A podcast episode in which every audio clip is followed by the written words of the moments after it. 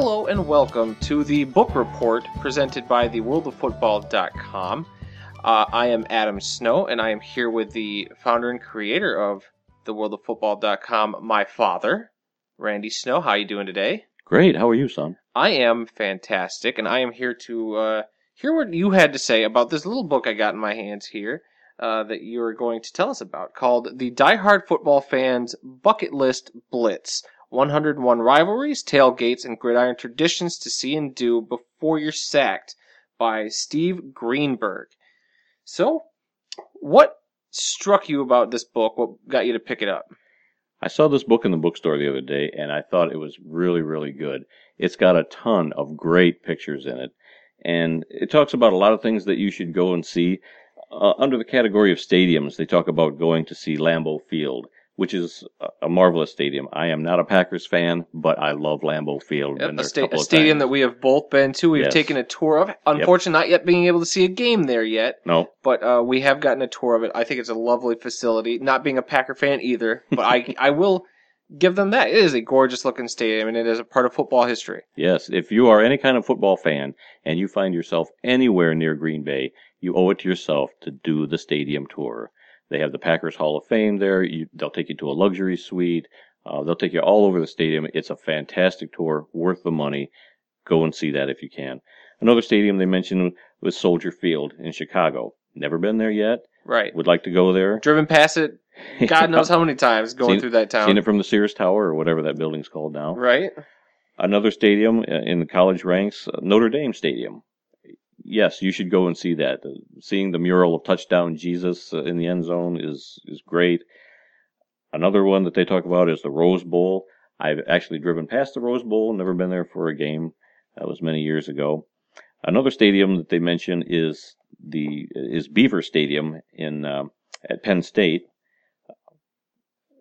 that's another place I've never been to, but that is the second largest one behind the Big House in Ann Arbor. And we've been to the Big House. Oh yeah, the big times. house been there a few times. It, that is also another great piece of football history, right there. Awesome experience. It- Yes, it is. If you're a It- college it- there is fan- nothing that beats a hundred thousand plus fans being packed into that place with a, the marching band going. Mhm, Michigan's up. I think the last game I went to there with you was uh, they played Utah, mhm. and that was when uh, Rich Rodriguez, I believe, was no, it was Brady Hoke. Brady Hoke was still the coach. It was the year before they fired, the year they fired him, and then the next year they brought in Harbaugh. But even then, they were losing that game. That stadium was packed. Mhm. It was raining. Until the lightning Still- came. Until the lightning came. But before that point, though, even though they were kind of losing, their, it, was just not their day. That stadium is packed no Mhm. matter what. It was fantastic. Yeah, it was an interesting experience because the lightning came and they told everybody to evacuate the stadium. So Yep. we walked to our car, which was quite a ways away, in the rain. We were soaked. We got in our car and drove back home, which was like a two hour drive. Right. And by then they had started the game up, so it was very surreal to turn on the TV and watch the end of that game from home after having been there.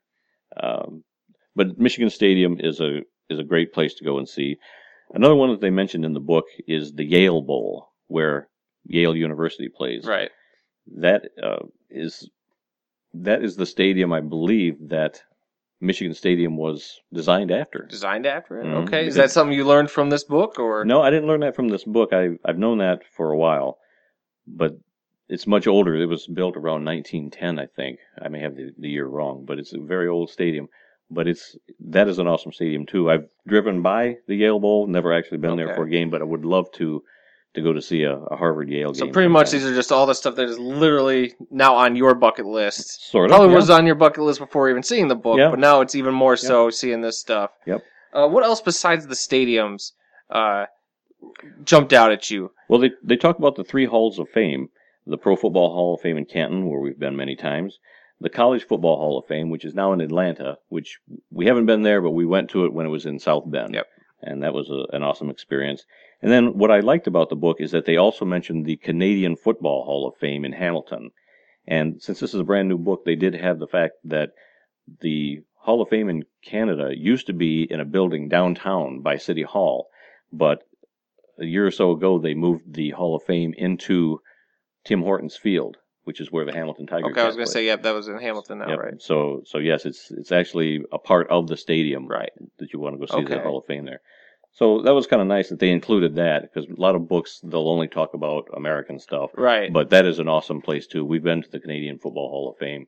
A lot of great exhibits up there. So kudos to this uh, Steve Greenberg, uh, and I'll just read his bio on the back for, for all you out there listening. He is written for the New York Times, uh, Rolling Stone, and the Bleacher Report. He has covered dozens of postseasons in college and professional sports. Currently, the National College and Cubs columnist for the Chicago Sun Times from 2011 to 2013. He was a college football writer for the Sports News. He is also a regular voice on radio in multiple markets. He lives in St. Louis with his wife and three kids. So, just a guy in the middle of America who loves football probably just as much as you do. I hope so. a few other stadiums they talked about, a couple of things you need to see. One of them is the blue turf at Boise State. Boise State, yep. We've all seen it on TV. That is definitely something that would probably be worth checking out in person. Yep. And then Eastern Washington, they have a red turf Yep. that they're saying you should also go and see. Now, in the book, they also have a couple of high school football stadiums, and you've got the book in front of I, you. I, yep, I'm skimming through it as we talk. Turn yeah. to page 104 in that book. 104. Let's see. Mountain Valley Stadium in Utah. All right, Mountain in Monument Valley, Utah. Okay. Monument Valley, yes. Okay. Uh, stadium capacity is 2,000 people. I'm looking at the picture here, and it It's a stadium out in the middle of nowhere. that it it is a really cool picture. Uh, dang, yeah. Like to, the best way to describe it is it's a picture essentially from the bleachers, and it's uh, what do you call that? Uh, Panoramic. a panoramic picture. Thank you, man. Beating the millennial to the to the phrasing, but and it just looks out at this bare field with two sets of lights on the opponent's side of the field, and behind that, open range and mountains and plateaus. Like It really does. It is. It look- is. It is.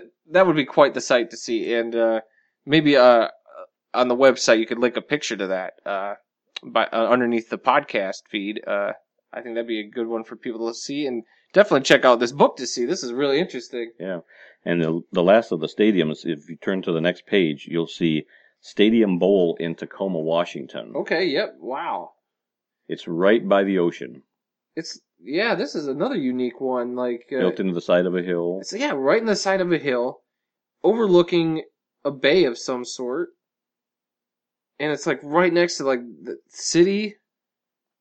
That is just a fascinating location. That is one of the most unique locations I've seen. Dang, And, and that seats what, 15,000? fifteen thousand people For a Yeah. high school stadium in the state of Washington. Wow. I'd never heard of this place, but after buying this book and looking at that picture, I want to go to there. I want to go. And the famous words of Liz Lemon from Thirty Rock. Way to go! That is a great reference.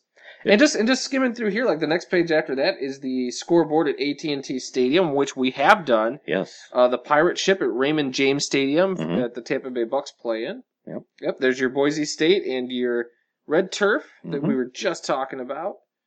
I'm just scrolling through here, see if uh, anything else jumps out at me. Like I said, there are a ton of gorgeous, gorgeous pictures in this book. And uh, it's it's worth it just for, for a lot of these pictures. no, NFL no, that, stadiums, I. I'm genuinely like just looking at the pictures here, like really well done pictures, and then they got some little art designs here for like some good little transitional pages. But yeah, like they got everything here. I've- I'm seeing stadiums, they got fan experiences, just like right here they got the, the Houston Stadium, but their pictures are talking about all the barbecuing people do outside Mm, the stadium. Like this is just yeah.